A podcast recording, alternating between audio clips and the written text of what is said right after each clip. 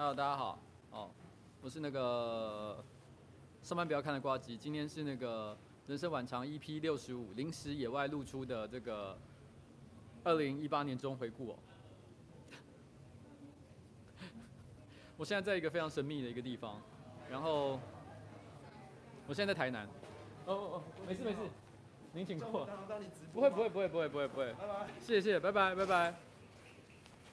我现在在那个。台南，然后是在一个很神秘的地方，然后应该应该很难从店的外观就找到我，因为其实我刚刚本来是要去 TCRC，TCRC 是台南一个算是蛮有名的一个酒吧，我以前也有来过，但是因为我今天我实在是太累了，所以我一回到饭店我就先睡着了，等到我醒过来的时候已经是七点半，那 TCRC 通常是七点就要去排队候位进去，它是不可以预约的，所以。我七点半去，其实已经太晚，所以已经没有多余的位置。可是那边的店员呢，看到我，他就跟我说，他就跟我说，呃，那个，其实他们老板最近有新开了一间店，但这间店呢，现在目前哦是刻意没有设置 FB 的粉砖，然后也没有 Instagram，没有任何社群的账号，然后在网络上也没有地标，你在 Google Map 上找不到这个地方。然后呢，是一个低调经营中的一家店。那他就给了我地址，说如果你想的话，你可以去那里看看。哦，那我因为因为既然他们这么低调，所以我也不要讲店的名字好了，讲了也也也在地图上是找不到了，所以我就现在在这间店的门口。然后因为本来是我是应该要回到饭店去准备直播的，但是因为对我老婆来讲，我老婆就觉得哇，没去过的店，而且而且还没有对外公开，那不去太可惜了，所以我就跟她进来了。所以所以现在我就在这间店里面。对，这个是一个算是比较私人的地方，哎，不是你没有没有没有到私人会所，它还是一个公开的营业场所。其实我想在台南还是蛮多人可能知道这里是哪里的，但是就是不是那么的大张旗鼓的让很多人知道的感觉。嗯，我刚刚有特别问过说这边可以拍照吗？他说还 OK，所以我想应该是没关系吧。OK，所以好了，我现在就在这个这个地方，然后。呃，今天是我的二零一八年终回顾哦，因为今天大概就是二零一八的，不是大概了，就是哦，二零一八年的最后一天，所以我觉得可以来聊一聊二零一八年到底发生了什么离谱的事。情二零一八真的很夸张，做了好多好奇怪的事情哦。最奇怪的事情当然就是我选上市议员这件事啊，然后，然后这礼拜算是我的新生训练，第一刚开始进到市议会里面去工作，嗯，然后，呃。市议会的第一天会期的晚上，其实是那个有一个聚餐，然后他邀请了就是市政府的各局处的首长，啊，包含柯文哲在内，然后呢还有邀请很多的市议员到这边去一起吃饭，那就是吃一些呃很简单的一些合菜啦，不是什么了不起的地方哦，没有什么特别的什么山珍海味之类，就一般一般的那种那种那种聚餐的一个场合。嗯，但是因为在里面其实大部分的人我都不认识。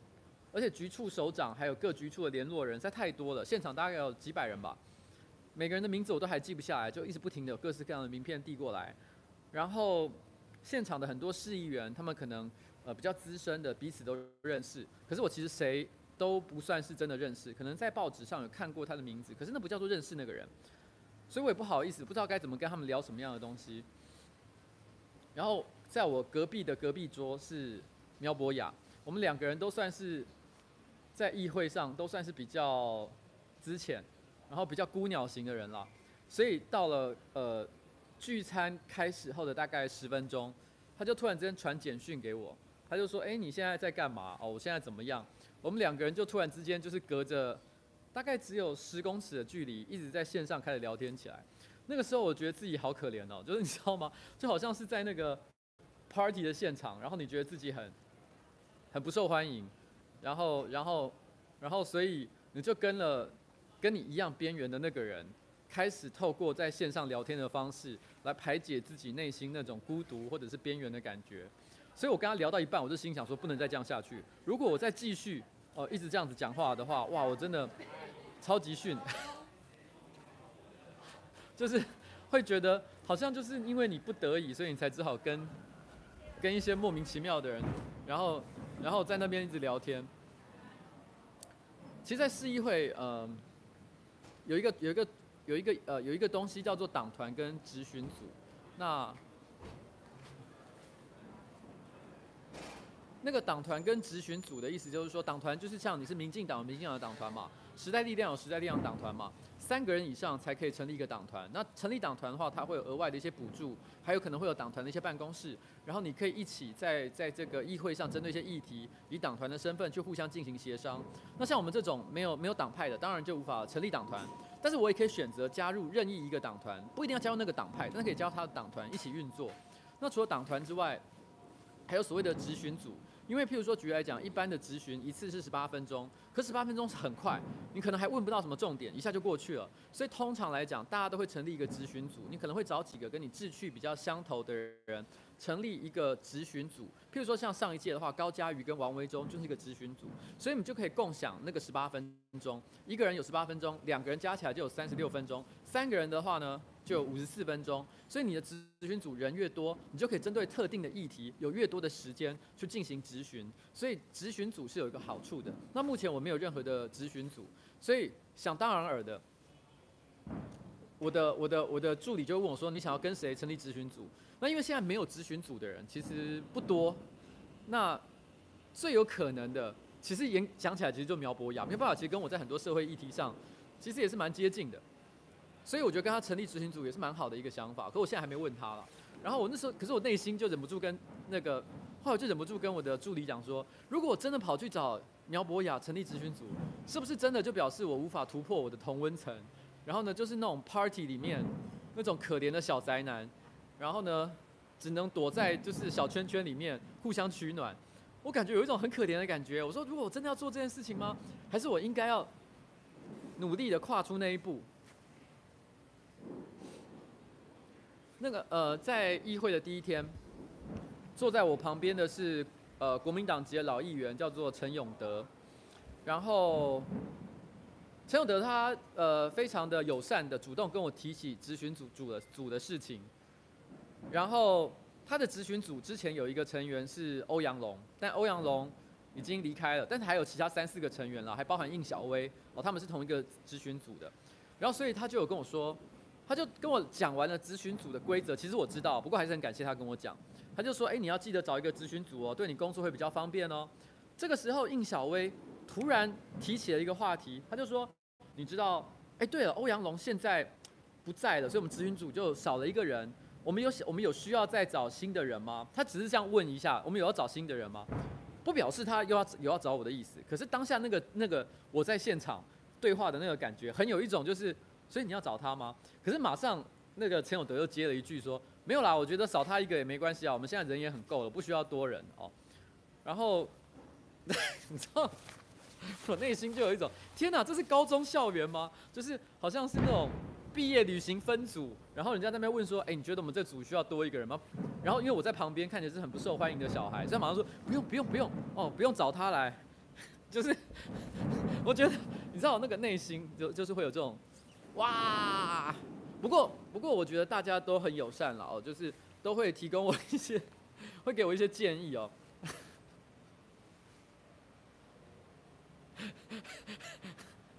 不过说真，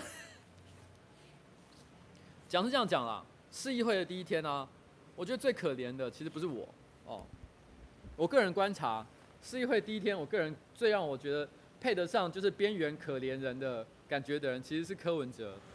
因为，哈，你好，你好，我觉得最有那个柯这个感觉是柯文哲。为什么这么说呢？因为当天晚上聚餐的时候，呃，大概聚餐到差不多三分之一呃中段的时候，其实大家就开始互相敬酒喝酒。其实有在职场上经历过这种商务场合，都知道，其实只要到了这个聚餐到了中段。不能等到后段才开始，可能前三分之一就开始了，开始会逐桌敬酒，然后呢去跟大家寒暄打招呼，哦，就是所有的人都会做这件事情，除非你就是一个边缘人。那当然，柯文哲也在他的幕僚的带领下做了这件事情。可他做完敬酒的动作之后，他突然就一个人跑上了舞台，因为现场准备卡拉 OK，他就拿着卡拉 OK 开始的那个麦克风开始唱歌。我本来以为这是一个预先安排好的一个一个桥段，就是让柯文哲献唱，然后呢作为一个现场娱乐嘉宾的一个活动，然后所以他唱完之后，第一首之后，大家当然就鼓掌鼓掌，哦，柯文哲唱歌 耶！可接着呢，他居然没有要下去，第二首歌就来了，他就跟着继续唱，然后第第二首第二首唱完，大家也是耶鼓掌，然后我以为他要走了，没有，第三首他又开始跟着唱，然后唱到第三首的时候，台下的人都已经是。喝酒喝到翻了，没有人在鸟他，所以接下来鼓掌声越来越小。到第四、第五首的时候，已经没有人在鼓掌了，他就一个老人在上面唱歌。他唱到第六首的时候，所有的人下面都在那边敬酒，就他一个人一直在那边唱唱唱唱。他说他唱到第六首，这合理吗？这个人到底在做什么？然后呢，他还没有结束，哎，他大概起码唱了十首才走下来。我心想，这个老人太好笑了吧？就是我以为，哦，这是一个预先安排好的桥段。他是他是勉为其难的想要唱歌给大家听，可是没有，他真的想唱歌，他真的他真的唱翻天。正常正常，如果他不想唱的话，怎么可能唱超过十首？然后没有人理他，他就一个一直在上面唱，超超级好笑。嗯，就是，所以所以比起来，我就觉得，哎，我自己好像没有那么边缘，那么可怜哦。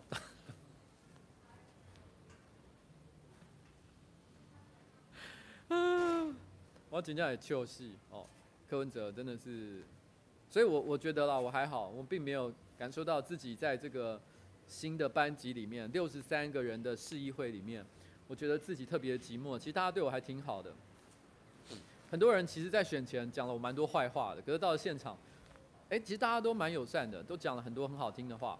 那第二天的会议结束。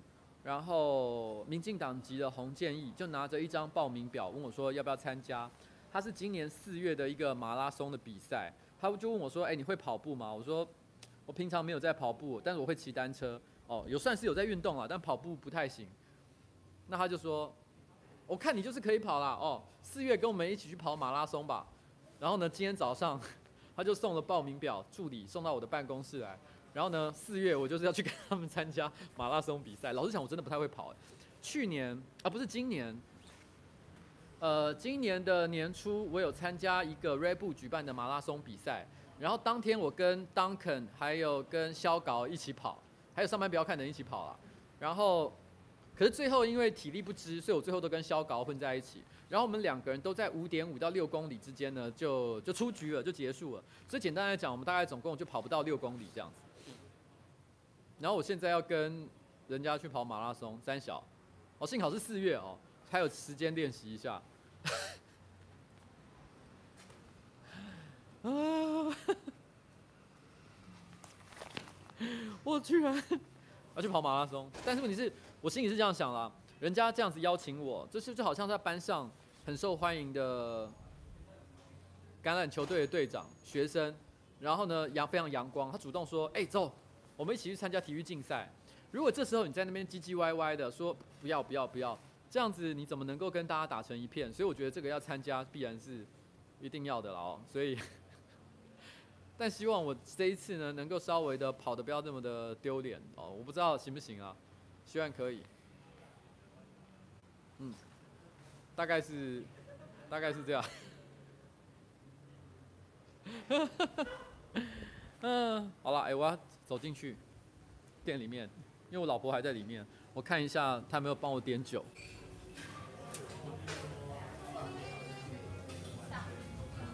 哎，所以你有帮我点东西吗？你点了什么？你点了什么？哦，他真的有，对不对？啊，Espresso Martini，耶！我老婆帮我点了一杯 Espresso Martini。我不知道，也听得到吗？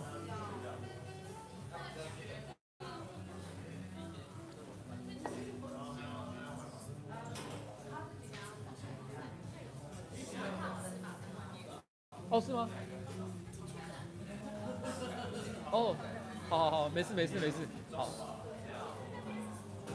谢谢谢谢谢谢，没关系，不知道不重不重要，不是很重要，啊，啊，很好吃的气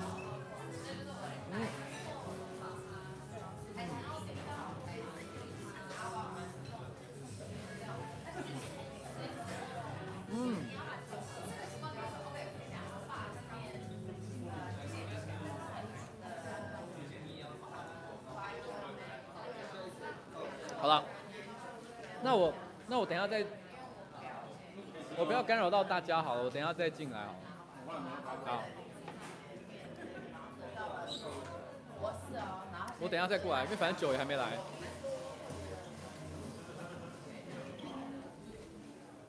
好，我刚刚是在那个这家店，呃，我不知道你们讲他的名字，因为就说老板现在在低调状态，所以我可能还是不要讲他的名字好了。然后我刚刚我老婆帮我点了一杯 espresso martini，有人说我在点的是 dry martini，其实不是，哦，是 espresso martini，是一个。有带有咖啡的酒啊，我记得以前在 TCRC 的时候好像有点过。那总之呢，其实在这家店里面好像也有，因为我们进来的时候发现其实运气还蛮好的。然后，因为我们去不成 TCRC，可是在他们辗转介绍之下来到这一家有点略带神秘的一家店。但是他的我们发现他的 bartender，呃，其实是之前我们在 TCRC 遇过的主 bartender，所以简单来讲。我想这边的水准应该是不会太差。哎，有人猜到是哪一家店的啊？哈哈，哎，后面有名字。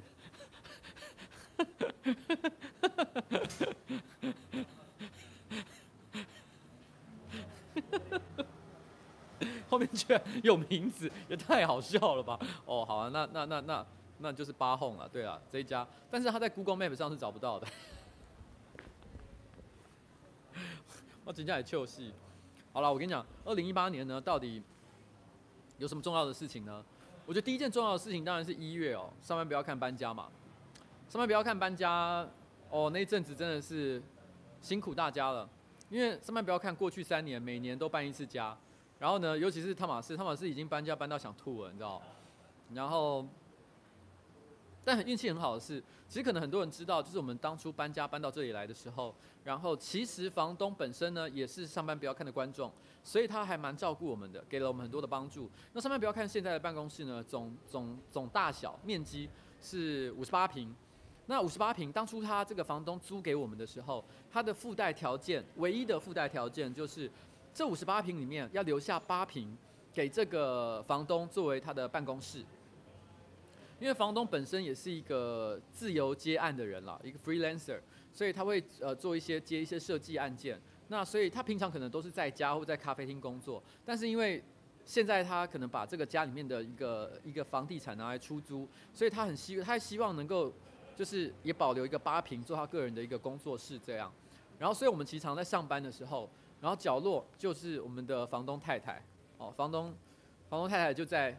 那个角落里面跟着我们一起上班，但他很少干扰我们，就是他都做自己的事情，也不会说我们怎么很吵啊，或是很脏啊，或是弄坏什么东西啊，没有，他就是一个人在旁边安静的做他的事情，所以算是就是非常 nice 的一个房东太太。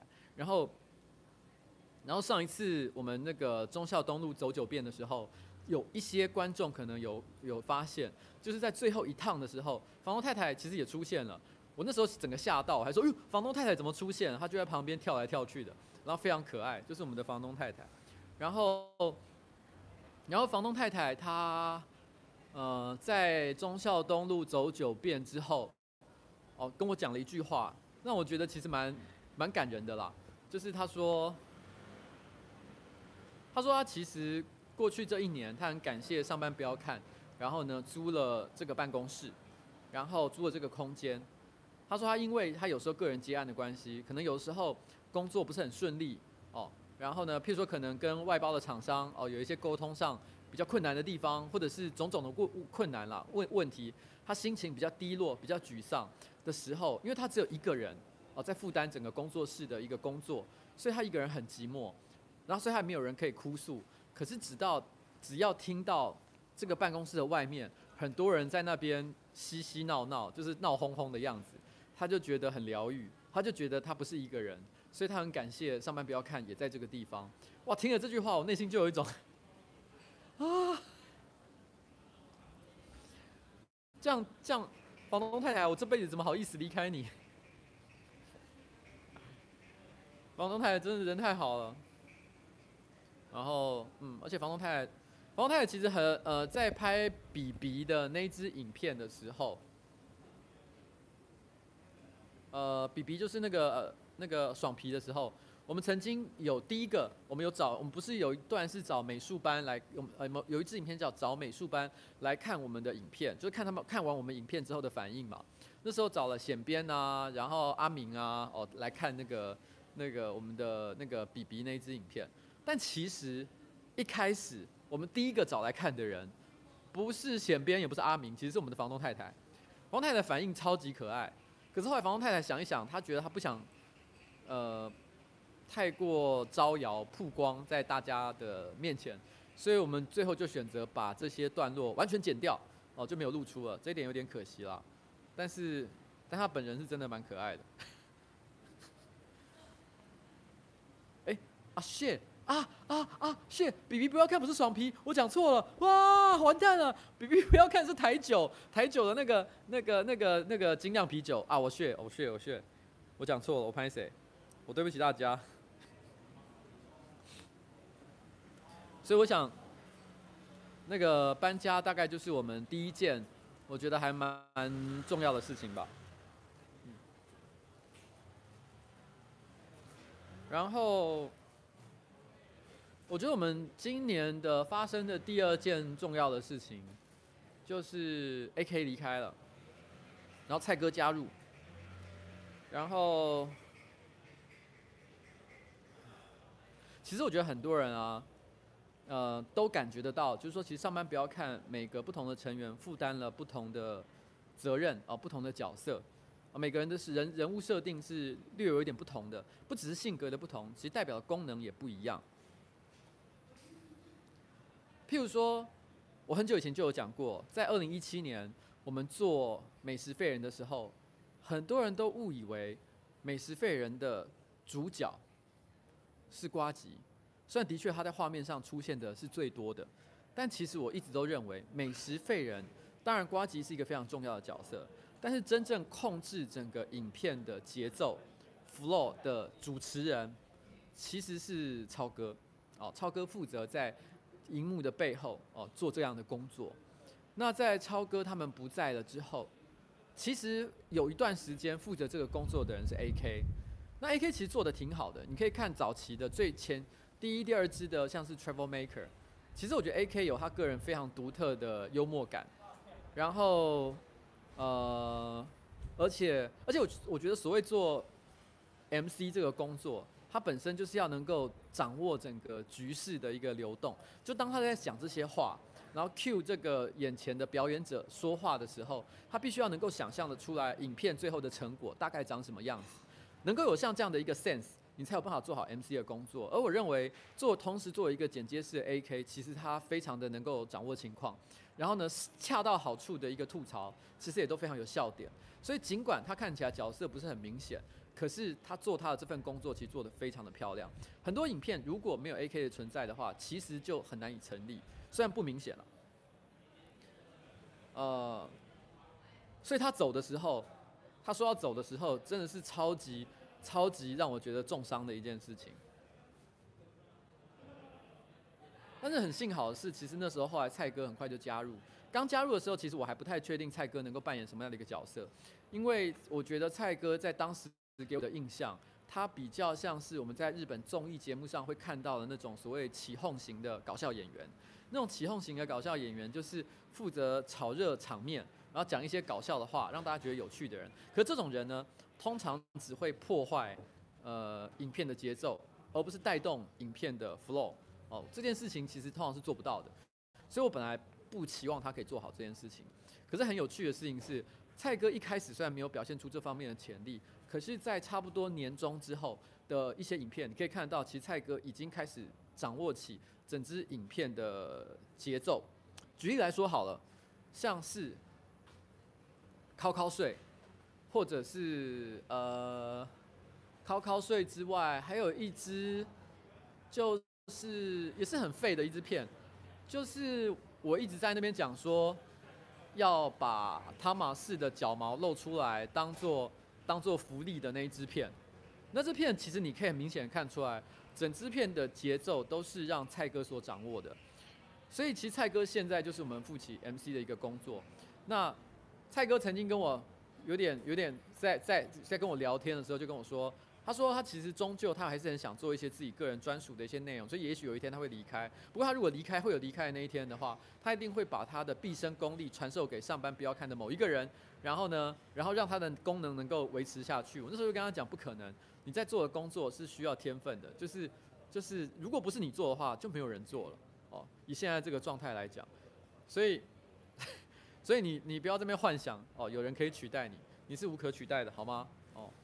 这是我想跟他说的啦。嗯，这是这是今年的，我觉得算是第二件很重要的事情。然后，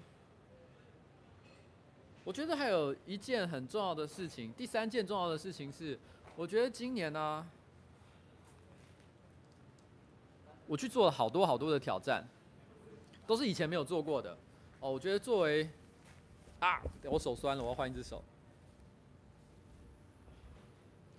有人说，有人说什么？我刚看到有一个人说什么？蔡哥在台中那支的节奏蛮烂的，不过其他不错啊。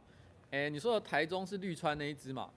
我觉得绿川那一支是因为同时出现了很多非上班不要看的大的这个 YouTuber。哦，虽然那些人不是我们以前没见过，也都是有讲过话、聊过天，尤其是浩浩，我们非常的熟。可是突然之间要一起合作的时候，蔡哥也许多少会有点紧张吧。而且因为毕竟人家也都是有自己的表演风格，我们还没有很习惯，所以这时候掌控不了他们的情况之下，这个表现就会有点受到影响了。这个问题就好像，其实这也是我要讲的今年的另外一个一个点，是在讲人人生晚长这件事情。人生晚长，今年上半的时候，我尝试做了一件事情，就是找了很多人。来做双人的，或是三人以上的，有点类似采访，或者是多人共同的一些直播内容。但是大家会发现，下半年完全不做了。为什么会这样呢？因为我发现其实我没有很会采访。哦，因为我好像比较适合一个人讲话，因为我自己的节奏太强烈了，而且我常常没在听别人讲话，我没有办法去，我没有办法去管别人想要干嘛，你知道吗？我只想把我自己想做的事情做好。所以，我好像有点难把这件事情工作做好，所以偶尔我会有一些搭配很好的情况，但有的时候又乱七八糟。然后像我遇到个人主张也很强烈的，譬如说像是柯文哲好了，那一集就烂到爆，我自己都很难过。我每次看到那一集，我就觉得想自杀。所以我后来到了下半年的时候，我就不太想再做这件事情了。然后可是，可是到了下半年的时候，呃，我后来看到伯恩啊。我去上了伯恩的节目嘛，然后我后来又看了伯恩最近这下半年他拍了十几集的这个伯恩夜夜秀，大家可以看得出来，他的第一集第一集就是我哦，然后呢一直到最新的这几集，他的主持功力其实慢慢是有在改改改变的。其实我觉得有些东西是需要练习的，有很多事情其实我以前也没有做得很好，可是也是透过练习，慢慢的越做越好，所以使得我也在想，也许。不应该太过小看自己的能力，有时候也许我只是需要一个练习的机会而已。那，对，就是就是就是这样。所以，所以，所以我心里是是是这样想了。也许我以后还会再尝试，但是下次如果我再尝试了的话，我会做更好的一个准备，再做这件事情。不然的话，我可能就不会做这件事了。对，大概大概是这样了哦。然后。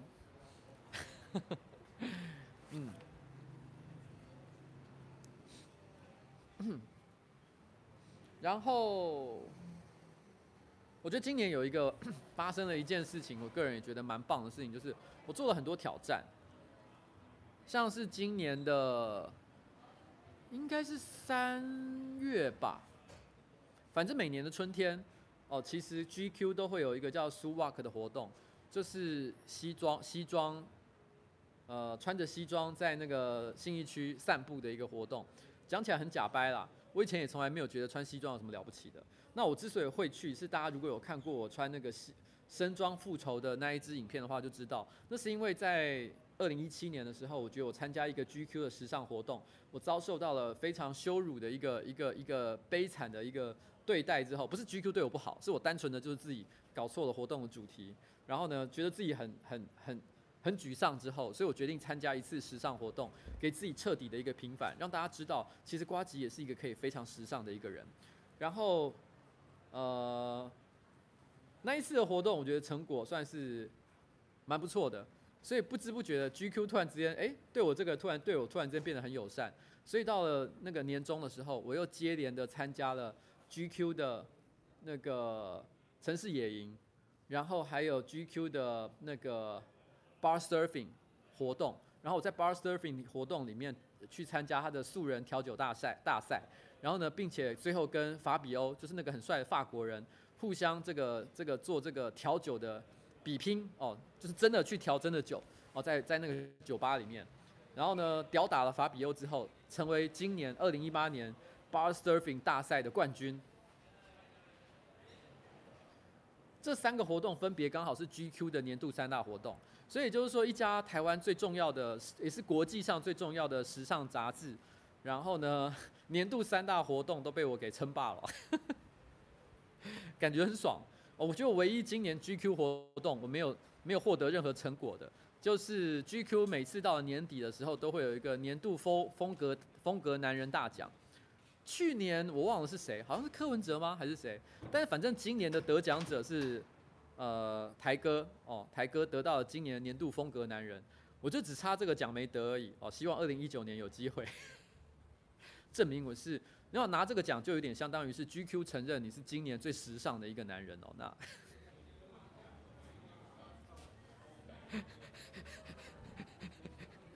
我二零一九年哦，GQ 给我一个机会，好不好？而且我觉得我最近时尚度有点越来越提高了，因为除了除了 GQ 邀请我参加这么多时尚活动之外，然后呃下个礼拜有 FHM 要采访我，然后呢，我这个礼拜刚刚啊上个礼拜刚刚完成了那个 L 杂志的采访，哦 L 杂志是一个女性的时尚杂志这样子，然后所以我觉得我应该已经算是半个时尚咖了吧。可以可以算是该怎么说呢？名媛吗？哦，跑趴名媛那种感觉。然后除了这几个活动之外，我还去人生第一次的上了摇滚舞台唱歌，哦，唱了两首，哦，在出大便的那个活动里面，然后做了两次 DJ，一次在华语金曲之夜，一次是在觉醒音乐季。然后呢，当然最大的挑战就是市议员这一次的活动啦。所以总而言之。在经历了这几次的大活动之后，其实我会觉得今年我好像挑战了很多以前没有做的事情，而且都获得了一些不错的成果。所以我个人对自己有一种还蛮自豪的感觉，就是，嗯，哎、欸，你要 拿 啊？真的吗？你刚，我刚老婆居然跑出来，她说这个这个是 Espresso Martini，我老婆特别从外面，哇，这味道就不错了，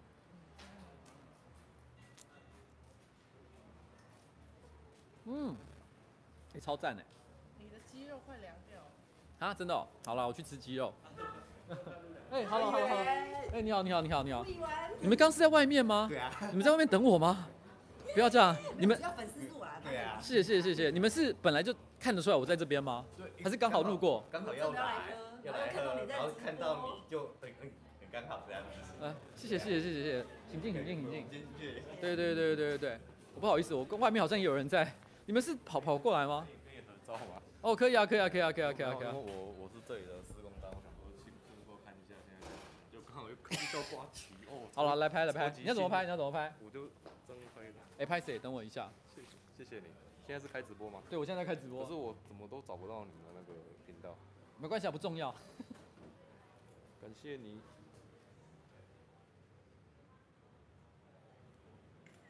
好，谢谢谢谢谢谢，不好意思让你们等太久。呃，麦阿密贡，麦阿密贡，好，谢谢谢谢谢谢谢谢，谢谢谢谢。丁奈，丁奈，好了好了，谢谢你们。哦，我刚刚老婆给我喝那一杯酒真的超棒，好喝哎。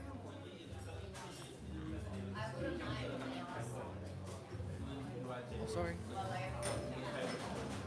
啊，你说我的肌肉在哪？你根本就吃掉啦。这好吃吗？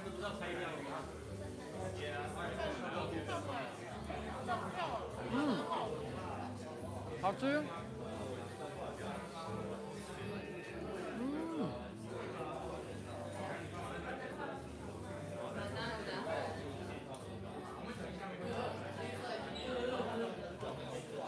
你还有要点吗？不是说吃的东西。已经喝了两杯半的第，一杯还是我帮你喝掉的。哎，鸡肉蛮好吃的呀。嗯。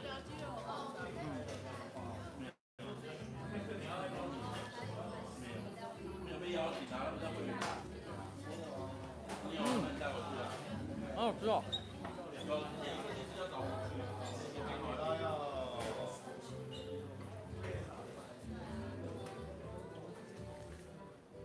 抱歉，抱歉。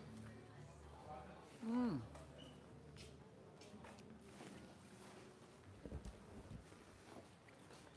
哇。好了，反正。嗯。哦，不好意思，请，请，请。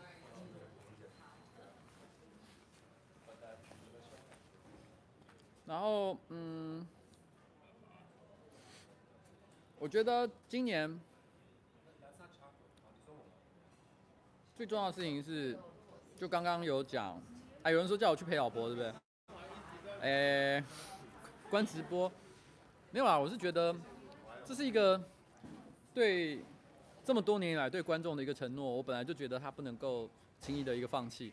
那，但我不会开太久哦，等一下我就结束了。等一下我就结束了，然后，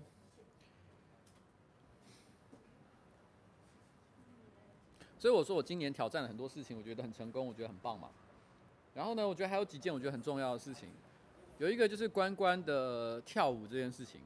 其实关关过去一直是一个对表演有非常多的抗拒的一个人，可他其实，所以他的人物设定，除了我们给你看的。那些部分之外，其实我觉得很多人对真实的关关的个性了解不多。关关其实他是一个，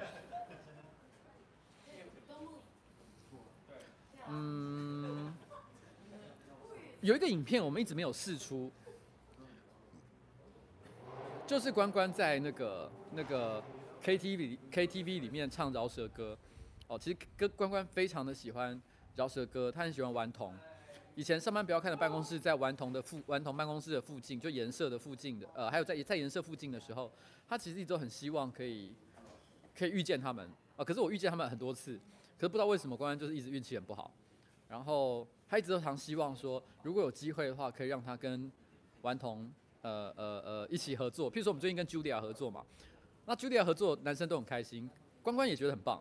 可是他心里就觉得说，既然连 Julia 都可以了，那顽童是不是也有机会了呢？哦。这是他个人的一个兴趣，他其实一直对于音乐、对于舞蹈哦都很有兴趣，只是只是这些这些事情，其实在呃上班不要看，一般我们拍影片的场合，你很难看到关关去表露出对这些东西的兴趣。那这一次其实是在之前就是安边就是阿明的邀请之下，然后去做了，还有阿乐哦邀请做了这件事情。那他其实参与的过程当中，他觉得非常的开心。那某种程度上来说，也让我觉得蛮欣慰的，就是他能在这过程当中获得快乐的感觉。然后，因为以前上班不要看，一直都是一群男生，然后再加他一个人，他常常都会抱怨说，其实办公室没有女生，让他觉得非常的寂寞。所以后来来了麻西，让他觉得非常的，就是有多了一些很重要的一些安慰。而后来去参加这个跳舞的活动，也让他就是认识了一些新的女生朋友。所以我觉得这件事情对他来讲，其实造成了其实蛮大的一些影响。那。我希望二零一九年了，能够给关关更多的机会，然后呢去做一些他真的有兴趣的事情，而不再是跟一群臭男生混在一起。嗯，好，那你你就去啊。好好好，那我进去，我进去。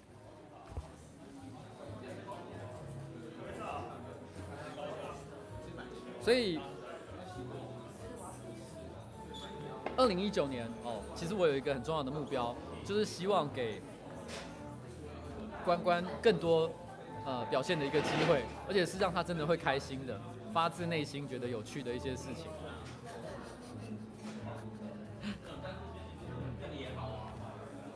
然后呃，我有啊，讲到挑战哦。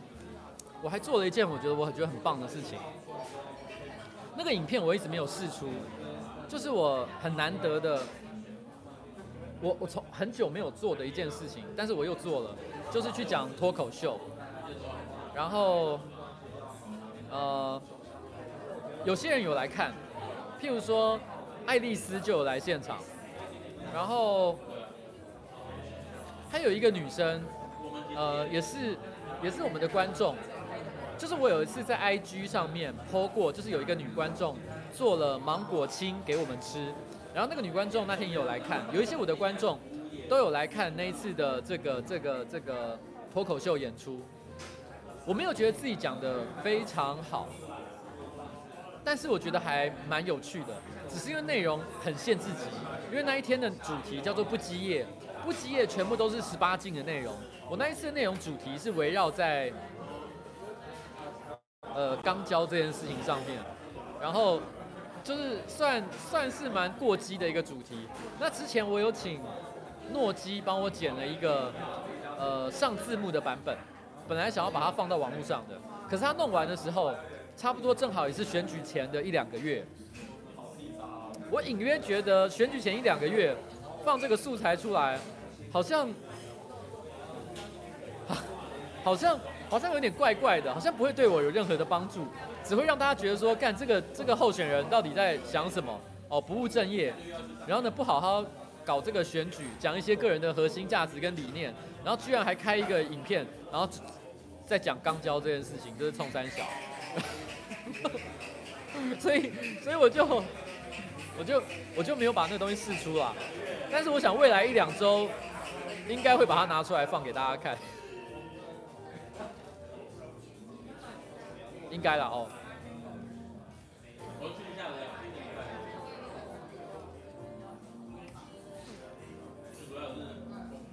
我觉得上班不要看。今年还有几个我觉得蛮好的一个发展啦，我觉得其中一个就是建立了新的 Travel Maker 系列。Travel Maker 一开始呢，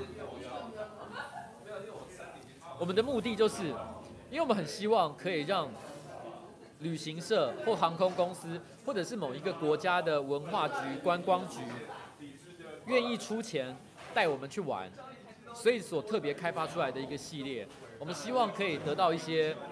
这种业配的内容，因为我们都很希望出国去玩，可是自己花钱哦，让人觉得很不爽，而别人花钱哦才会爽，所以我们就想要做一个系列，证明说我们出去玩的影片是很好看的，所以我们才会有了第一支的 Travel Maker。嗯，然后结果他事实证明，他的确效果还挺不错的。那。能够开发出这样的一个系列，我觉得也算是上班不要看一个很重要的一个成长哦。然后，不过 Trail Maker 一向都是非常难做的影片，你去问剪剪接的呃大黑就知道，Trail Maker 系列绝大多数都是大黑去剪的哦。大黑每次都剪得非常的累，非常的痛苦，要花很长的很长的一个时间。虽然可能外表看不出来。可是要做出一集 Travel Maker，其实是需要付出蛮多的心力。然后现场的表演者，譬如说蔡哥啊、阿杰啊，都必须一直保持在一个情绪很高昂，并且知道自己在做什么，不能够真的是软烂去玩那样的感觉。所以其实大家都蛮累的。但是能做出像这样的一个节目，我觉得是大家的技术跟表演功力一个很大的成长。所以我觉得 Travel Maker 对于上班不要看的成长轨迹来说，其实是蛮重要的一件事情。然后，当然年终我觉得有一个很重要的东西就是，呃，去日日本约泡面了。我觉得去日本约泡面这个系列，啊，那我要先去外面哦。你脸红红。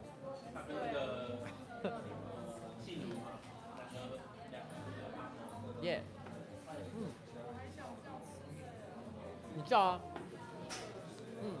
叫你叫，我们也可以等下去吃东西。再再十分钟，好吗？抱歉。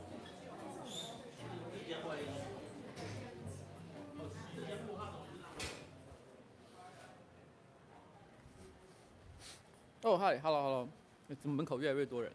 三小，大家居然真的跑到这边来？你看这边，这三小，这是。现在这是在干嘛？怎么突然间变成邪教聚集场所？我不知不觉的情况就变成这个这个这个情形啊！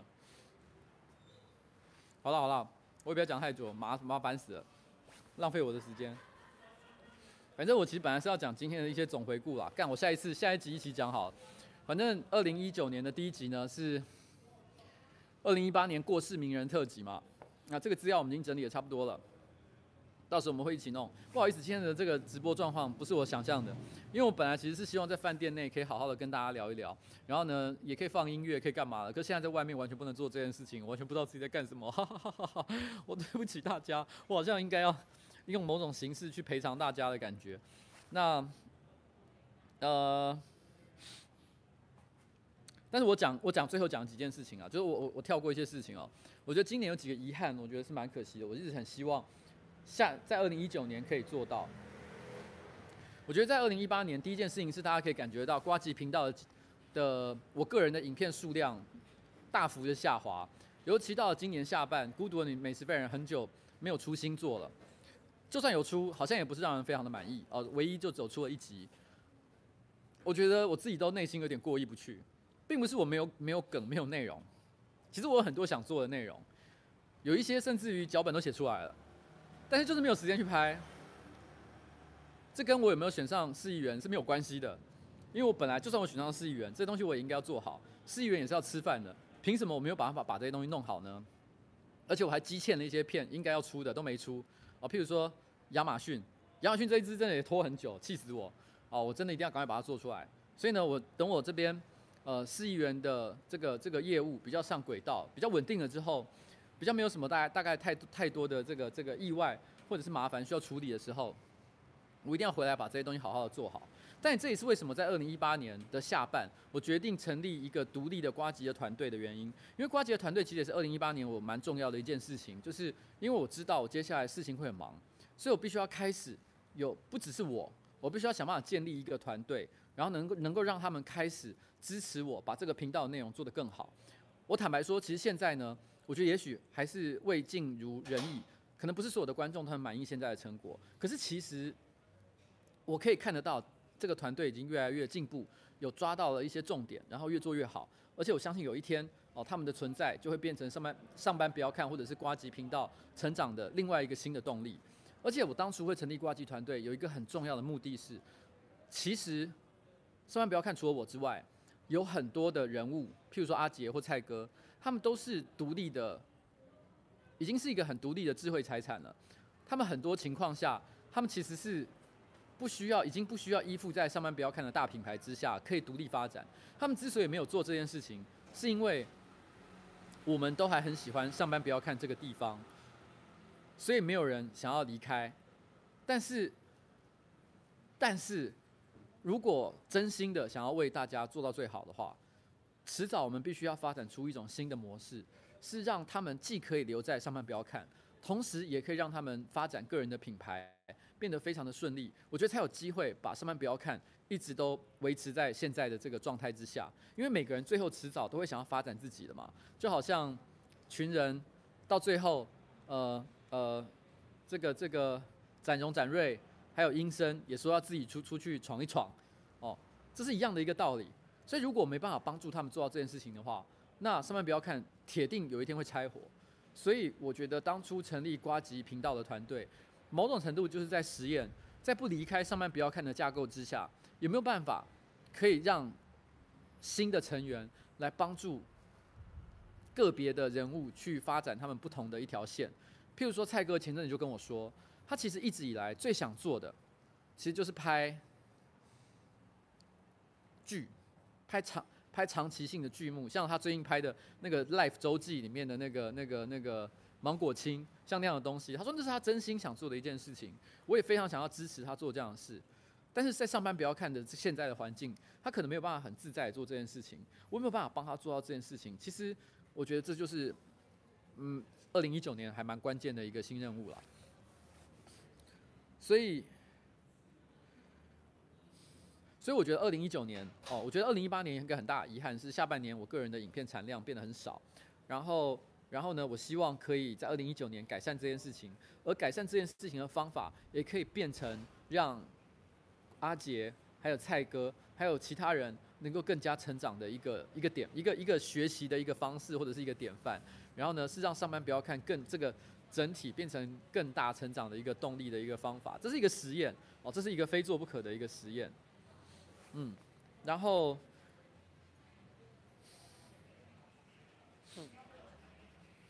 然后我刚刚有提到，就是拍剧这件事情，也是二零一九年我想要做的。因为其实二零一八年的上半，我虽然可能没有公开讲过这件事情，但是在私下，其实我在很多地方都有讲过。我个人一直很希望可以，就像蔡哥说的，我其实希望可以做美式的那种那种肥皂剧。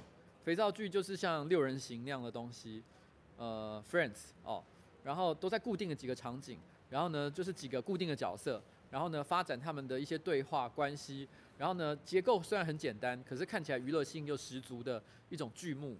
然后，但是可以一演就演个几百集，好像那样的一个东西。我很想要做像这样的内容。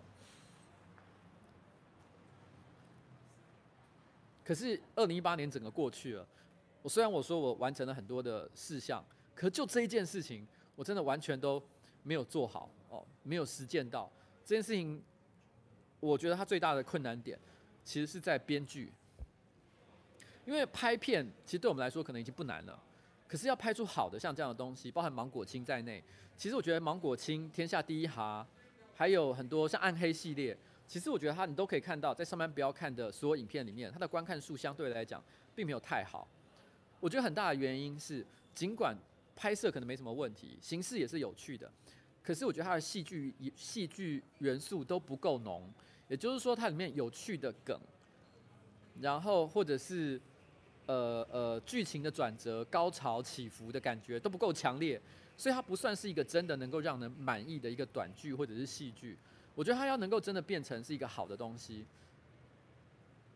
剧本要更加的琢磨。可是那个不是我们现在的团队成员所能够做好的，所以我必须要建立一个好的编剧群。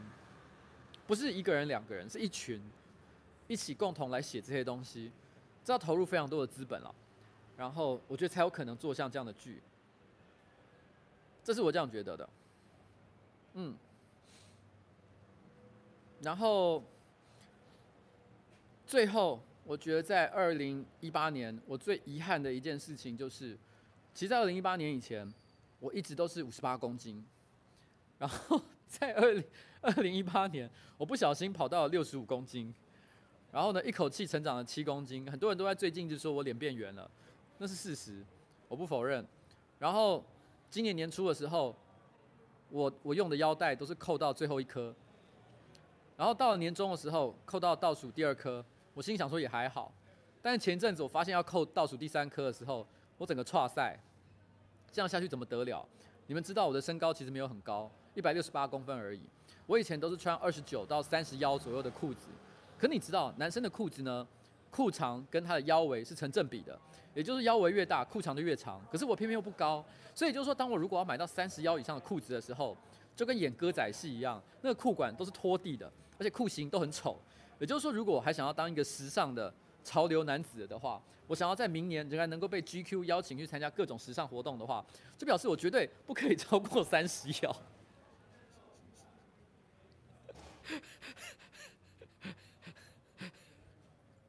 所以，这就是我二零一八年最大的一个遗憾。然后，二零一九年我一定要改变这件事情。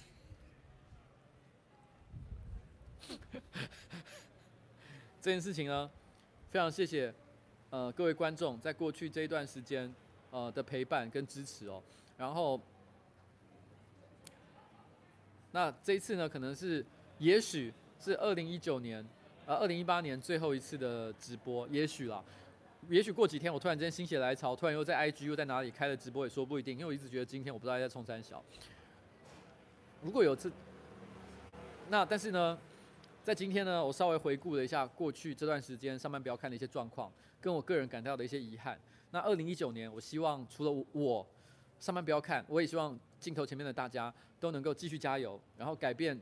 这个二零一八年，自己觉得有一些缺憾的自己，然后呢，变成一个更好的人，就好像小欧哦，他上一次二零一七年哦，走完三遍就不行了，根本是一个软脚虾。但是今年哦，二零一八年的最后，他成功的走完忠孝东路走九遍，成为大家心目中的一个男子汉。尽管大家这么的敬佩他，但是大家可以去看看他的 IG 哦，他的 IG 正妹 IG 欧提思潮 O T I S T S I A O 哈，大家可以去订阅一下哦。他今天居然去 PO 了一张什么 一博二十，呃一博二十什么什么 纯外呃预约制美少女的一张图，他好不容易得到了一个男子汉的称号，但是又把自己丢回了尔男的设定，我完全不知道他在想什么。我们帮他制造了这么多的机会，希望女孩子喜欢他，有机会在二零一九年脱单。他自己 PO 了一张这样的照片，还有什么机会可言？他还是继续回去穿尿布吧。就是，真是一个没用的家伙。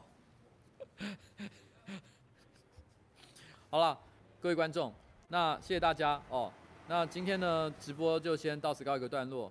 那那个那个，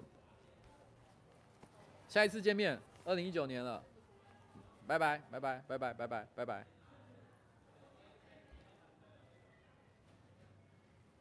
哎，这怎么关啊？Hold shit，是这样嘛？对不对？